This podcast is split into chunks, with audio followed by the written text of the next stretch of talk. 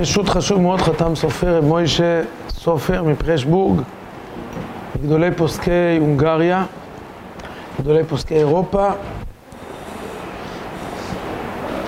חתן, חתן של אה, רבי עקיבא איגר,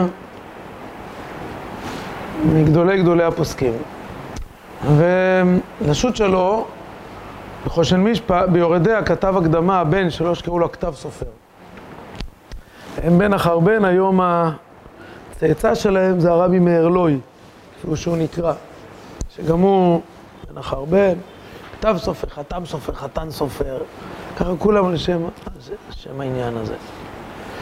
והבן שלו כתב, כתב סופר כתב איזו הקדמה לשו"ת חתם סופר יורדיה. הנה הוא לפנינו. התברך היוצר והשתבח הבורא אשר בחר בו אומה נבחרה. אוהבי מצוותיו ושומרי תורתו. יעקב בחר לו יה ישראל לסגולתו. בני ישראל עם קרובו, זרע אברהם אוהבו, כי דכתיב, ועתה ישראל עבדי יעקב אשר בחרתיך, זרע אברהם אוהבי. כלומר, הכתוב בישעיהו מכנה בכינוי חיבה גדול מאוד אברהם אוהבי. אוהבי, חז"ל מבינים שאין הכוונה כאוהבי, אוהב אותי, אלא גם אהובי, אהוב ליבי, אהבה הדדית. למה זה חיבה יתרה נודע לאברהם אבינו עליו השלום משאר אבות העולם?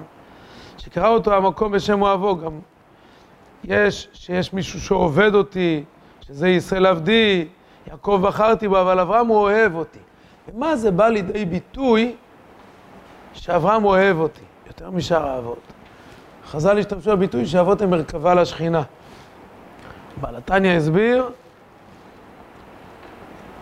שהכוונה היא שהם בטלים לגמרי לבורא יתברך, הם עושים את עצמם, כל מטרתם זה לשאת עליהם את הרעיון האלוקי. כמו מרכבה שהיא בטלה לרוכב שלה, אין לה רצון עצמי למרכבה. למטה את המכונית ימינה, היא לא אומרת לו, אני דווקא מעדיפה לנסוע שמאלה. אלא אם כן הוא עושה משהו בניגוד לחוקי הטבע, שובר את ההגה, ובאופן טבעי המרכבה היא בטלה. אבות הוא מרכבה, זו הסיבה שבחלק מנוסחאות התפילה, בברדיצ'ב, בחב"ד, אז ברגלים אומרים, לא הופע אלינו בהדר כבוד עודך, בהדר כבוד עוזך, אלא הופע עלינו. שגם אנחנו נזכה להיות מרכבה, שיתגלה השם ברך עלינו. אז למה זכה אבל דווקא אברהם בכינוי אוהבים? בא לידי ביטוי שהוא אוהב את השם יותר. האם העקדה אם זה הקטע, אז גם יצחק אמור להיות באותו מקום, כי גם הוא מסר את נפשו. הרבה פעמים במקרא יש סיפורים חשובים ביותר על האבות, אבל הסיפורים הם מעט מזער מתוך כל מה שהם עברו.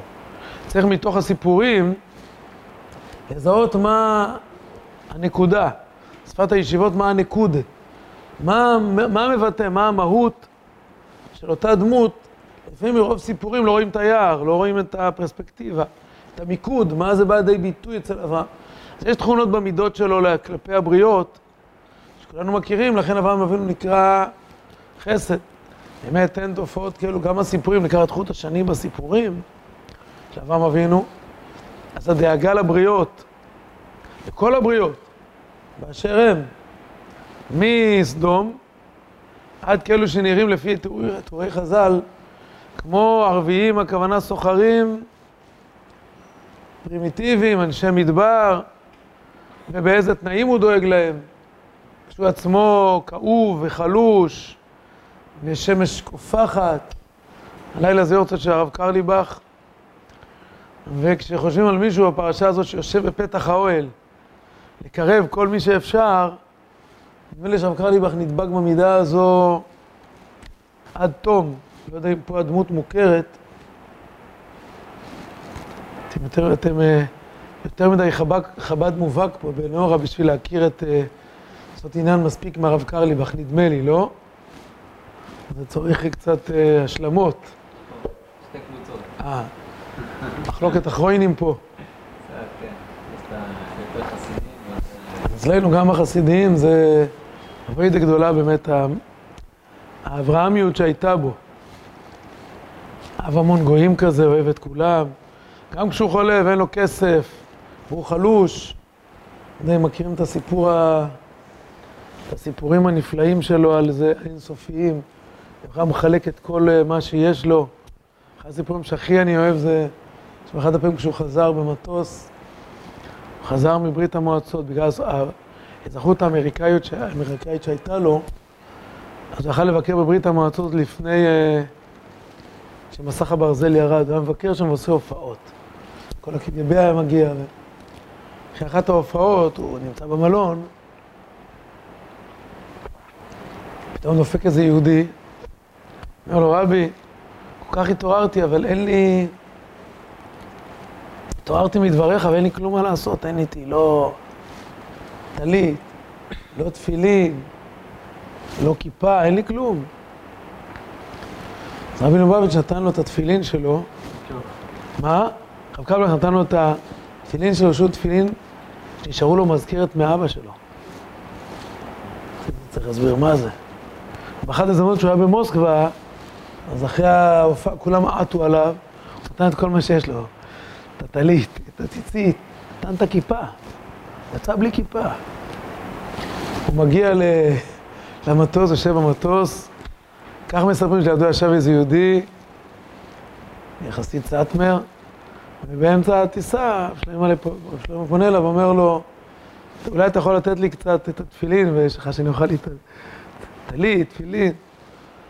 אז אמר לו, יש לו אימא'לה, שלא אימא'לה, תראה לאיפה הגעת, תראה לאיפה הגעת. ואנחנו אומרים באמת, תראה לאיפה הגעת, תראה לאיפה הגעת. אתה שומע את הסיפור הזה, אתה אומר, אה, מי, מי יכול להשתוות לכזו נתינה, כן, ללכת ברחוב? הוא הבין איזה ביזוי, אני עושה, ייכבד על זה. הוא לא חשב שמישהו מאלו שלא מבינים את uh, פועלו, יפרגן לו על זה. הוא מבין את המשמעות? אז זה, נחזור לאברהם אבינו, החסד של אברהם הוא בלי גבול. חסד לאברהם, אנחנו כך, אומר הפסוק.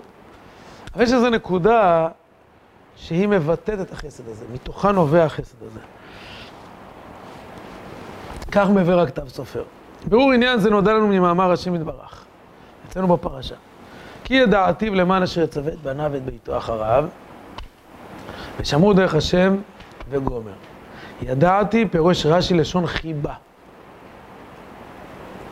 כמו ואדם ידע את חווה אשתו. ידע הכוונה הוא התחבר אליה מפאת החיבה, מפאת האהבה אליה. אז כבר יש פה רמז אצלנו בפרשה, בפסוק הזה, מה הגורם לאהבה, לידיעה, לחיבה. אז כתוב פה, למה אני אוהב אותו? כי ידעתי, למה אני מחבב אותו? בגלל שהוא, אגב למען פה זו שאלה, כי תמיד למען זה עתיד. ופה למען זה עבר והווה מתמשך. שמעתי על זה לפני הרבה מאוד שנים, שיעור של הרב חנן פורת. יש פה בפרשה, בפסוק הזה פעמיים למען. יש עוד למען, למען אבי השם על בית אברהם. מה פירוש המילה למען פה? בכל אופן, מה, מה מבואר פה? שהוא מצווה את בניו ואת ביתו אחריו, מה הוא מצווה אותם? מצווה הכוונה מלמד, מחנך, מכוון אותם לדרך, שמה תהיה הדרך? ושמרו דרך השם.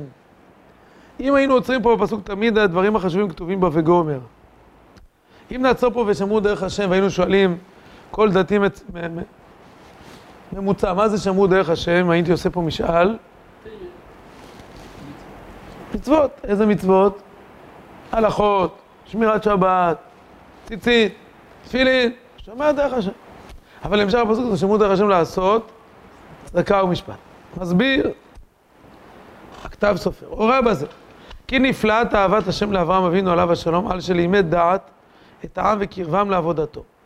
כי יצווה את בניו ואת ביתו אחר ביתו אחריו, אין הכוונה רק משפחתו, אלא ביתו, כך משמע מהרמב"ם, וגם מפסוקים מפורשים, שהיה לאברהם אבינו אלפי מתקרבים. אלפי אנשים וגרים שהוא קירב אותם בכל העולם. הרמב"ם כותב שזה הגיע לכמות של אלפים ורבבות. אלפים ורבבות היו צופים בקביעות בכל ציוץ של אברהם אבינו. הוא לא ציית שטויות. הוא כל יום אמר, שאו למרום עיניכם, וראו מי ברא אלה. הוא מחזק באמונה. איך זה נקרא בשפתנו? רבבות חברים, זה נקרא חברים? איך זה? עוקבים. רבבות עוקבים. בשפה שלנו רבבות מקושרים. כל אלו בית אברהם. ענקים. כל מקום שאברהם הלך, הם היו הולכים איתו. אז הוא מצווה, הוא מחנך. איך תראה תלמיד של אברהם אבינו, או מישהו מהמשפחה של אברהם אבינו, מה יהיה האופי שלו? מה יהיה ההתנהגות שלו? כולם יגידו, אה, זה רואים שהוא תלמיד של אברהם אבינו. רואים? אני מזכיר שבפרקי אבות גם יש תיאור מתלמידיו של אברהם אבינו. כלומר, אברהם אבינו הוא... היו לו דמויות שניתן היה לראות עליהם מי הם מהתלמידים שלו. חינוך בסוף, במקום שיש דמות, זה קונה שביתה אצל כל אה, בני ביתו אחריו. סיפרה לי עכשיו אה, איזו קבוצה דתית שהיא התארחה בירושלים בגאולה לשבת. קצת דיברו איתי איפה להתערב, לאן ללכת לשבת, בבוקר. ואמרתי להם את האפשרויות, אמרתי להם, תראו, מקום הזה טוב, מקום... קרלין, אני לא יודע אם אתם רגילים לזה, כי זו תפילה עם הרבה התלהבות, הרבה צעקות, ארוכה, אבל מאוד נעימים. לא יודע אם זה... סוף בבוקר כל הגברים הלכו לקרלין. גברים מבוגרים, לא... חמישים, שישים. יצאו עוד לב השמיים. כל הזמן בתפילה באו להם, איפה אתם אוכלים שבת בבוקר? איפה אתם מסודרים? שב פה. אסור לכם לפספס את הקוגל שלנו. אתם יודעים איזה קוגל יהיה אחרי, אחרי התפילה בקידוש? שבו איתנו, אולי תישארו, אולי תבואו גם למלווה מלכה. אחת שהם התארחו אצלה, נתנה להם מיד הזמנה לחתונה של הבת שלה בעוד שבוע. ממש אני רוצה שתבואו. ממי זה מגיע שם? ברור ממי זה מגיע. יש להם רבה שהוא מאיר פנים לכל אחד, והוא מחנך לזה, להיות מאירי פנים. לקבל כל יהודי, בכל עת ובכל שעה. הוא מחנך לזה, ו... זה הצליח. אז הוא מחנך, ורואים את החינוך בא לידי ביטוי. אז מה היה אצל אברהם אבינו? על שנימד דת את העם וקרבם לעבודתו, והיא שעמדה לו יותר מכל המעשה הטוב וזכות הנפש היה לו לעצמו.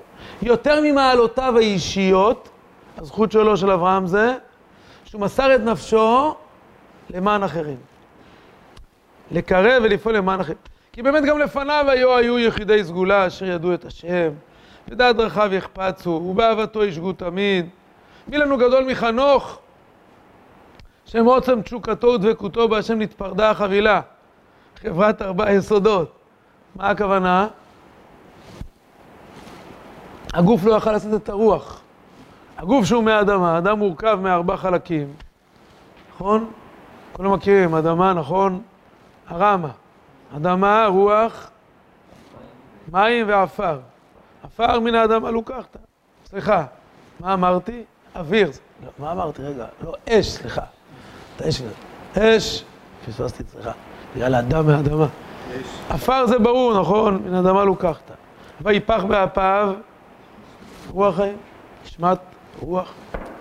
כל אחד מבין שבלי שאדם יש לו חום גוף טמפרטורה, זה לא זז העסק. בלי חום גוף, כשאדם, חום הגוף שלו יורד קצת, לא הרבה. נהיה גמור. יש מנוע, יש גנרטור בפנים, צריך להיות חם. אם הוא מאבד קצת נוזלים, הוא קצת נהיה יותר די יבש, זה גם. אגב, כל הרפואה ההוליסטית בעולם המזרחית היא בנויה על זה. ממש בנויה על זה. נניח אם יש בן אדם שהוא, יש לו תופעות של לך, יגידו לו, אתה יודע מה הבעיה שלך? לך היסוד, המים בגוף, יותר די דומיננטי. נתת לך משהו מאזן. יש טיפוס שהפוך, הוא חם מדי. יש לו כל מיני תופעות של חום. תנו לו פירות ותזונה ותרופות שיש בהם הרבה רכיב מימי, או מרבים את המים. אנחנו הרבה פעמים, האנשים המערביים לא מודעים לזה, מזיקים לגוף. למשל, כשיש לנו נזלת, אנחנו שותים חלב. סגולה נפלאה להמשיך את הנזלת לעוד הרבה שנים טובות. יש למישהו לך, אספר לכם סיפור, מה זה שויו? לא סתם. אישה שהייתה במקום עם סכנת נפשות כפשוט ובבית חולים עם הנשמה. והיה לה בעיה. הבעיה הייתה שהיא דוחה, מי שעשה לו מכשיר הנשמה, זה גורם להמון לחות, לאיכה. והליכה גורמת לזה שהוא לא יחנק, כי הקנה... באו uh, בני משפחתה שמבינים קצת בענייני טבע, וביטלו לה, כשהגיע בבוקר, ארוחת בוקר, ארוחת ערב, סילקו את כל המוצרי חלב, ושמו במקום זה טחינה וכדומה. ביטלו. יום למחרת עלו על זה האחיות. היה בלאגן במחלקה. מי אתם שתחליקו בתזונה? חייבת את זה בשביל הסידן. אבל כעבור יומיים, נגמרה הליכה. יומיים נגמרה הליכה, זהו. נגמלה מהליכה. זה נפוץ מאוד בטח עם ילדים בחורף, ועוד ועוד. רק אמרתי את זה שפה הכוונה נפרדו ארבעה, החברת ארבעה נפרדה, מה קרה? הרוח שבה למקומה, והעפר חזר למקומו. זה מה שקרה למי? לחנוך. למה לחנוך זה קרה? כי הוא לא מצא את מקומו בתוך ההוויה המציאותית של העולם הזה, הוא לא יצטרך להשתלב בו. יש מתח גדול בין הרוח לבין החומר. הוא לא הרגיש פה נעים, זה לא היה פה מקום שהרוח שלו הזדהתה עם זה. אפשר להבין אותה אולי, אבל עם אלה גם נראה אולי בעיני אנשים רגילים שאולי הוא יותר גדול מכולם. כי מי שלא מסתדר פה ונהיה פרוש, יש מאמינה שהוא הכי מודע לבעיות של העולם הזה, אבל בנו שלום לא את זה רצה. אומר על זה הכתב סופר. כי באמת גם לפניו היה היו יחידי סגולה אשר ידעו את השם. דעת רחב יחפץ ובאהבתו ישגו תמיד. מי לנו גדול מחנוך אשר מוצם תשוקתו ודבקותו בהשם. נתפרדה החבילה, חברת ארבעה יסודות, וחדל מהיות אדם, ונתעלה להיות כאחד מצווה מרום במרום, העומדים את פני השם לשרתו. אז הכי טוב, לא? לא, לא הכי טוב. לא מצינו באברהם אבינו שנזדכך אפריותו כל כך. אברהם אבינו לא נשאר בחיים, האריך ימים, 175 שנה. אך לא מצד פחיתות וחסרון נפשו לא הגיע למעלה הזו. לא. תראו איזו כתיבה יפה, מודרנית כזו. לא בגלל שהוא היה פחות. כי אם אברהם אבינו השם היה עושה כאשר עשה חנוך, להתבודד עצמו מחברת בני אדם, התעלה גם הוא להיות עם מלאך אל. אז למה הוא לא עשה כן? תהיה גם אתה מלאך, הכי טוב להיות מלאך, ואשר לא עשה כן הוא כי יתבונן בחוכמתו, כי לא באלה חפץ השם. שישלים האדם את נפשו לבד ואת אנשי דורו ישאיר אחריו תרבות אנשים חטאים ומכעיסי השם. שלום לא רצה כאלו שבעיקר מה שעשו תקנו את עצמם, והעולם יישאר בפחיתותו, בכל הבעיות שלו. יהיה מלאכים יש לו הרבה, איך אמר רבי מקרוצק, על הפסוק ואנשי קודש טיעון לי, בשר בשדה לא תאכלו לו, כלב תשליכון אותו. אנשי קודש טיעון לי, מלאכי קודש יש לי מספיק. התבלבלתם בתפקיד. הרבה פעמים יש נטייה לאדם להתבלבל בתפקידים שלו. אחת הבעיות הקשות, אדם נדחף לתפקיד שלו שלו. אתם מכירים את זה בעיקר אצל ילדים, זה קורה, גם אצל מבוגרים, יש כאלה שאוהבים את התפקיד שביניהם היוקרתי. הוא נחוץ להיות חזן בראש השנה. הרג את התפילה. מה אתה צריך להיות חזן? תהיה הגבאי, תגיש כוס תה בסוף התפילה, תן לסדר את בית המדרש. יש לך תפקידים חשובים מאוד, ריבונו של עולם מתברך מכל המציאות. מי אמר שאתה חייב להיות בזה, ובזה, ובזה, ובזה. תהיה בתפקיד שלך, זה התפקיד שלי, איש על מחנהו, איש על דגלו. לפעמים אומר, התפקיד שלי ודאי זה לפעול בארץ. היה דור שהוא ירד וירד מטה, כי לא היה אף אדם שהרים אותו. למה לא אף אדם שהרים אותו? כי חנוך איננו, כי לקח אותו אלוקים. אז מה אברהם אבינו עושה? הניסיון הזה לימד אותו. את מי? זה את, את אברהם. הניסיון הזה לימד אותו. כי טוב לאדם למעט בהשלמת נפשו, למען רבות כבוד השם. למעט את מורדיו ולהרבות עבדיו ויודעיו. כי מה ייתן ומה יוסיף האדם אחד על אלפי רבבות מלאכי מעלה. לא חסר למעלה מלאכים. לא השם בורא וממציא כהנה וכהנה חדשים לא בקרים. אם כה יעשו יחידי סגולה בכל דור ודור, יימצא אחד מני אלף קודש להשם, ורוב העולם מקולקל, ארץ תשם, תהיה שממה, מרעת יושביה, וחפץ הבריאה תישאר מעל. מה שמו שם רצה בבריאה יישאר מנותק.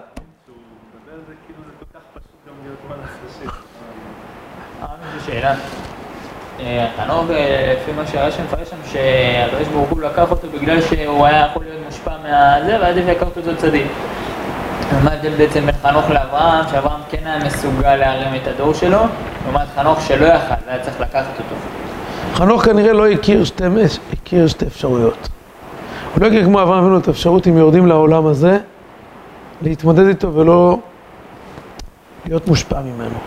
אז הוא גם רצה להילקח. אמר, אין לי, אין לי יכולת לעבוד פה בתוך המציאות. אברהם אבינו אמר, יש לי יכולת ואני אשפיע. לא רק שאני לא אושפע, אני גם אשפיע. אגב, כמעט תמיד כשאתה בוחר גם להיות משפיע, אם יש לאדם כישורים לכך, אז הוא פחות מושפע. כשאדם יוזם משהו, אני תמיד ממשיל את זה לשקיות אינפוזיה. ראית פעם אינפוזיה בתוך הווריד? את הקרב בין הדם לבין המים כשנגמרת השקית אינפוזיה, ראיתם פעם? כשנגמר המים באינפוזיה, מתחיל לעלות בצינור הדם, יש חוקלים שלובים. היד פה, או היד פה נניח, אז הדם מגיע עד פה. כלומר, כל זה שאתה מכניס פנימה מים, מים חיים, אל תקרי מים אל התורה. אז הדם נדחק. ברגע שאתה מפסיק, אז כאילו אין... פעם אבינו מכיוון שהוא משפיע. הוא מסור לזה, הוא מבין את הערך, הוא מבין שזה שליחות אלוקית מצידו. אז לא מצליחים למען מה שהרב מלובביץ' היה אומר, היידי דתריד למפלט, מפלא לא בלה. מכיר? שאלו אותו פעם איך אתה שולח את כל הבחורים שלך לכל מיני מקומות מסוכנים, מסוכנים נפשית. אמר שכתוב בדיני מליחה, שמים שני בס... חתיכות בשר אחת ליד השנייה, מולחים אותם, איך זה החתיכה הזו לא בולעת את הדם של החתיכה השנייה? כי אם היא תבלע היא תהפוך להיות אסורה. מה אומרת? כיוון שהוא טרוד, גם הבשר הזה, לפלוט את הדם שלו, הוא לא יבלע דם מפה. הרב מלובביץ', כיוון שמישהו טרוד, עסוק, לפלוט, להשפיע, להוציא, הוא לא יבלע מדברים אחרים. עשו כל הזמן במגמה של הוא פרצת כזה. אבינו כל הזמן נמצא במגמה כזאת. אז מילא אין צורך, לא, לקחת אותו למעלה, הוא רוצה לפעול פה בתוך המציאות. מעלה הנכונה שיעבור לו אדם להשפיע ולהיטיב, תראו, זה המשפיע הראשון. להשפיע ולהיטיב לזולתה תמיד כמעשה הנפש. ועל זה הזהירנו שינברך. לימדתם את בניכם, ואת בניהם ילמדו, וכדומה מצוות תוכחה, הוכח תוכחת עמיתך. כל אלו המצוות אומרים לנו כי לא תושלם חפץ הבריאה. אם ישלים האדם את נפשו לבדו ולא ישלים את נפש זולתו. ויזורו באבות והעמידו תלמידים הרבה. גם אהרון נתפר במידה הזו, אוהב את הבריות מכוון בתורה. אני רוצה לייצר דבר מעניין, שאברהם אבינו ואהרון עובדים על אותו ציר. שניהם אנשי חסד. הרב קוק מסביר, מסביר באורות הקודש שיש ביניהם אבל הבדל בין אהרון לבין אברהם. אברהם אוהב את כולם, את כל העולם. אהרון אוהב את כולם, את עם ישראל. אברהם הוא אב המון גויים. אהבתו מפוזרת לכולם. אהרון מידתו להצטמצם בתוך כנסת ישראל. אין לו אחריות uh, כלל עולמית. אני מזכיר, את אברהם אבינו ממנים בפרשה הקודמת למלך עליהם בעמק המלך. כולם קיבלו אותו עליהם. כך גם יאמרו בפרשה הבאה אנשי חברון. נשיא אלוקים אתה בתוכנו. אברהם אבינו יש לו מהלכים עולמיים. כולם חפצים מכבודו. כי יש לו אהבה לכולם. אז הוא פועל באופן כזה, דומה למה שאהרון יפעל בהמשך בתוך עם ישראל. לכן גם אהרון אומר, אוהב את הבריות כמו אברהם. בקרבן לתורה, תעסקו בפעולות קירוב. ואברהם אבינו גם עשו דבר, העמידו תלמידים הרבה. הוא גם מעמיד הרבה. ויען כי הכהנים הם הניגשים לאורות עם השם. כי תכתיב יראו משפטיך ליעקב ותורתך לישראל. לכן בא עליהם הציווי והאזהרה, תראו, זה ביטוי לאחוז במידת ההתחברות. להיות מסוגלים להתחבר לאחרים. זה הכהן מצווה. כהן קפדן, מפספס את, את, את, את התפקיד שלו. כן. כי לא, לא הקפדן מלמד. ותפקידם זה יורו משפטיך ליעקב. מרומז בקרא, תראו איזה יפה זה. ולבש הכהן מידו ועד ומיכנה יסעיבד, ילבש על בשרו והרים את הדשן. הכוונה על דרך שכתב הרמב"ם, וזה לשונו. ולא ירבה בארוחת עמי הארץ וישיבתם. הכוונה, תלמיד חכם לא יושב יותר מדי להתרועע עם עמי הארץ באכילה מתמדת. לא יראה תמיד, אלא עוסק בתורה, עטוב בציצית, מוכתר בתפילין ועושה בכל מעשיו לפנים משורת הדין. והוא, אומר הרמב"ם, אבל תנאי, תראה צדיק, אבל מה התנאי? שלא יתרחק הרבה, ולא ישתומם. מה זה לא יתרחק הרבה? לא יתרחק מהם יותר מדי. מה זה לא ישתומם? לא יראה מוזר, לא יהיה שממה, כולם ישתאו, מה הולך פה? מי זה הבן אדם הזה? איזה מוזרות, איזו התנהגות מוזרה. כן? עד שימצא, שימצא הכל מקלסין אותו. כלומר, אם הוא יתנהג במידה הזו, גם הוא יהיה מצד אחד, יהיה עוסק בתורה תמיד וכל מעשיו לפנים שורת הדין. וגם הוא לא יתרחק מהבריות, יימצא, יימצא הכל מקלסין אותו, ואוהבים אותו, ומתאבים למעשיו. הרי זה קידש את השם, ועליו הכתוב אומר, עבדי ישראל, עבדי אתם, עבדי אתם ישראל אשר בך יתפאר. רצונו, עכשיו תראו איזה דרוש נפלא. כי מידת הבדידות באמת תועלת גדול זה זיכוך הנפש. ומידה זו היא עצמית לחכם השם, זה מתאים לחכם קצת להתבודד. כי המון העולם מסביב מוצף בשטויות, ברוח רע. אך חפץ הבריאה תתחייב להתלבש מידה זו ולכסותה במידת ההתחברות. תראו איזה דרוש חסידי נפלא זה. ולבש הכהן מידו בד ומכנסי בד ילבש על בשרו. רק מה שצמוד אליו יהיה בבדידות, על בשרו יהיה בד מלשון בודד. ההתבודדות שלך תהיה עם עצמך, אבל בחוץ, מה תלבש? תראו בבקשה את ההמשך. אותה המידה יתלבש באופן שמבחוץ לא יתרחק ולא ישתומם. רגע, דילגתי פה. זהו ואמרו ולבש הכהן מידו יבד. הכוונה כי מידתו מצד עצמו, שאיבד להיות בודד, אותו המידה יתלבש באופן שמבחוץ לא יתרחק ולא ישתומם. אך יהיה דעתו מהוריו ומבאריות. להתחבר חבורות ולכנס הבדודים. זהו שאמרו מכנסי בד, מכנסי, מה הכוונה? תעשה כינוסי בודדים לרווקים. הכוונה מידת כינוס הבדודים, מלבש של מסורים בחוץ. יש לך תפקיד, אם אתה עם עצמך מבודד בסדר, אבל בחוץ, לבש שכן מי דובד. בחוץ תיקח את כל אלו שהם נראים בודדים ותכנס אותם, מכסי בד. שתהיה צהלתו, תראו איזה ביטוי, תהיה צהלתו בפניו. איפה לקח את הביטוי הזה, מי יודע? בעל חובת הלבבות. אמר החסיד, דאגתו בליבו, צהלתו בפניו. כאן יש לו דברים שהוא מוטרד מהם, זה אמור להיות רק בפנים. על פניו הוא אמור להיות מאיר פנים. כל הזמן שלו זה מקום פנימי, שהוא צריך להיות עם עצמו, וגם עם ביקורת עצמי קצת, אבל בחוץ זה עוד מלא הארת פנים. לקבל כל אדם בסדר פנים יפות, יאהב את הבריות ויקרבן אותו, על זה הוא שמר והרים את הדשא, אני מדלג פה. כמה מילים לפסקה הבאה. והאוחז מידה זו מראה אהבתו לשם ביתר שאת וביתר עוז, למה? כי מדרך אוהב את המלך להתאמץ ולהשתדל בכל האפשר להכניס בני אדם תחת עול מלכותו ולהרבות לו עבדים כיד המלך. כל מי שמכיר חסידים מסורים, חב"ד לאילן זה סמל ומופת. כל חב"דניק הדבר הראשון שהוא רוצה לעשות זה לקרב אותך אל הרבה.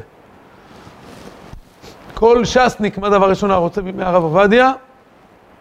לקרב אותך למרן. כל ברסלבר רוצה... רבנו אמר, רבנו, רבנו, בוא סע איתי לרבנו, בוא סע איתי על רבנו, נכון? זה לקרב אותך. הוא מרגיש שיש בידו כזה אוצר, איך הוא לא ישתף אותך. ויען כי זכה אברהם אבינו עליו ושלום למידה זו. טרם ציווה השם עליה. רק משכלו ומדעתו עמד בראש כל חוצות. בנה מזבחות, קרא בשם השם, העמיד תלמידים הרבה. תלם אשר עשו בחרן. לכן לא, לא בוו. הוא ראוי לו יאות להיקרא אוהבו של המלך יתברך שמו. זרע אברהם הוא אבי. טוב, יש לזה רק מחיר. מחיר כבד. מי שעסוק בהפרצות אין לו זמן ללמוד. הוא עסוק באיך לקהל לעשות חנוכה. וחודשיים קודם איך יהיה חי אלול. וארבע חודשים קודם איך יראה י"ט כסלו. ואיך יהיה מבצע חנוכה. ואיך יראה פורים. מי שמכיר את הדיונים האינסופיים בקומה למעלה, בקומה פה אינסופיים. איך זה יעשה, באיזה רמת דיוק, כדי לקרב, לפתוח לבבות. זה באמת עבודה קשה, איך לגעת באנשים. ואז מה אתה מפסיד? שאתה לא זוכה כמו אלו שהתבודדו בימי אברהם. אלו שהתבודדו, מה קיבלו? רוח נבואה. כי הבדידות השרתה עליהם את אהבת השם. אברהם אבינו כאילו משלם מחירים על מה? שהוא שליח לבורא יתברך. אומר, בנו שלום, אני עושה את שליחותך, ועכשיו יש לזה מחיר כבד מאוד. אני מוותר כביכול על הקרבה שלך.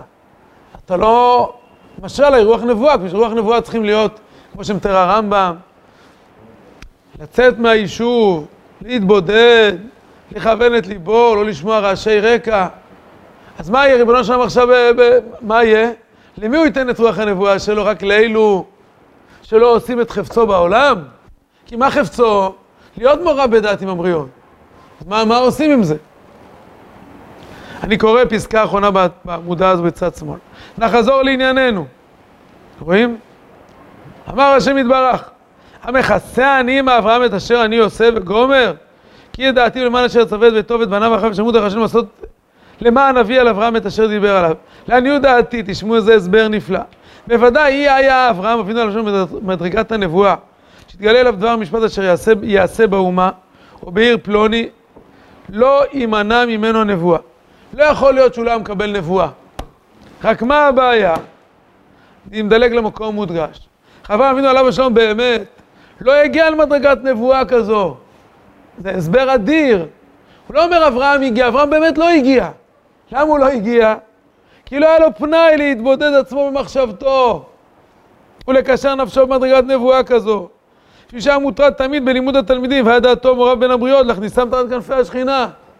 הוא צריך להחליט אם הוא עושה בחינה לרבנות עיר ולדיינות, ובחינה לנבואה. הוא לא ניגש לבחינת הנבואה ברבנות הראשית, אברהם אבינו.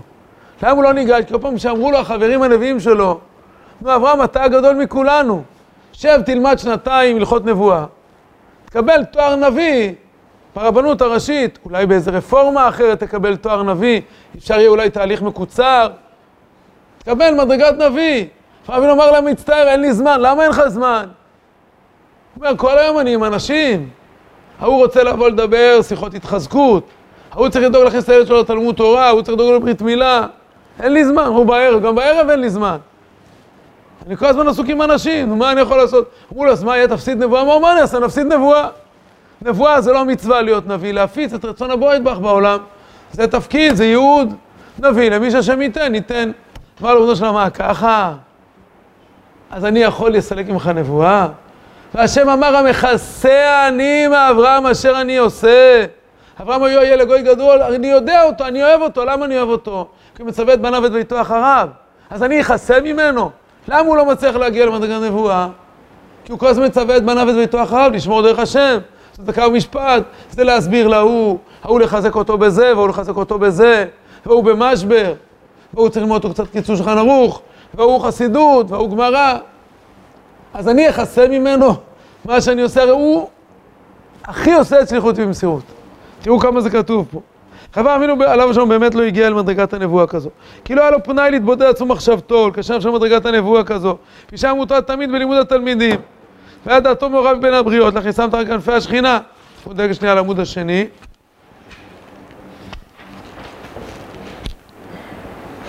שורה חמישית מלמעלה. אך השם הטוב היודע מצפוני לב הנפש. ידע את אברהם, ידע הכוונה אהב אותו. אמר, הלא זה עבדי אברהם. אם גם לא הגיע למדרגת נבואה כזו, מכל מקום לא ייתכן לך לעשות ממנו דבר. אני אסתיר ממנו? מגיע לו הכל. כי אין חסרון בשלמות נפשו. זה לא שהוא חסר. אלא מה? כל מיעוט הבחנתו אל הנבואה הוא רק על ידי שהוא מטריד עצמו לכבודי. ולמעני משליך נפשו מנגד וגוזל ממנה מעלת הנבואה. הוא מוותר על יכולת הקידום שלו בשבילי. אז אני אתן לו בשפע, אם כן, לא ייתכן שצדיק הזה יפסיד על ידי עבודתו באהבתו אותי. וזהו תואר הפסוק, אמר השם יתברך, המכסה אני מאברהם, הייתכן שאכסה מאברהם את אשר אני עושה. הלא ידעתי, ואני אוהב אותו למה מכל מיעוט הכנתו לנבואה. למה? ולמען אשר יצווה את ביתו ואת בניו אחריו. שמעו דרך השם, והם עוד פחותי הערך העובדים, על מנת לקבל פרס. למען אביא השם על אברהם את אשר דיבר עליו. כל כך משפיל עצמו, הולך ממקום גבוה אל מקום נמוך. הוא יכל לשבת רק עם המשפוחה שלו הקרובה, רק עם החבורה המצומצמת שלו אצל שם ועבר, וללמוד כל הזמן סתרי תורה. הוא בחר לא לעסוק בזה, אלא הולך ממקום גבוה אל מקום נמוך, ללמוד עם קצרי דעת כאלו. כל זה הוא עושה לכבוד שמי, להרבות עבדי מיודעי, אי לזאת שכרו מאיתי תצא, שבכל מיעוט הכנתו לנבואה אגלה לו, כל צפון ולא יסתתר ממנו דבר. זה נפלא ביותר הטור פה. פעם אבינו הוא אבי, הוא כל כך אוהב אותי שהוא מוותר על כבודו למעני. הוא מוותר על קידומו, מוותר על עניינו, רק כדי להיות פועל למעני. וכולנו הרי בני אברהם. אז אנחנו מחויבים מזה, בואו נקרא את הסיום, דגל מחנה אפרים צד שמאל למטה. וכן הוא בכל אדם. כי סיפורי מעשי אבות והליכתם, מה שאנחנו קוראים בפרשות האלו על סיפורי אבותינו, זה לא קומיקס. זה לא כדי להעביר את הזמן. תורה היא, להורות לנו הדרך נלך בה, והמעשה אשר נעשה. מה כל אחד מאיתנו מצווה? כי כל אחד מחויב לומר מתי יגיעו מעשי למעשי אבותיי הקדושים, כמאמר חז"ל, או כמו שאמר הרבי מקוצק, לפחות שיהיה לנו נגיעה שמעשינו, יהיה להם מגע עם מעשי אבותינו. יהי רצון שדמותם של אבותינו הקדושים הזאת תשפיע עלינו שפע גדול של אהבת הבורא יתברך שמו ואהבת בריאותיו.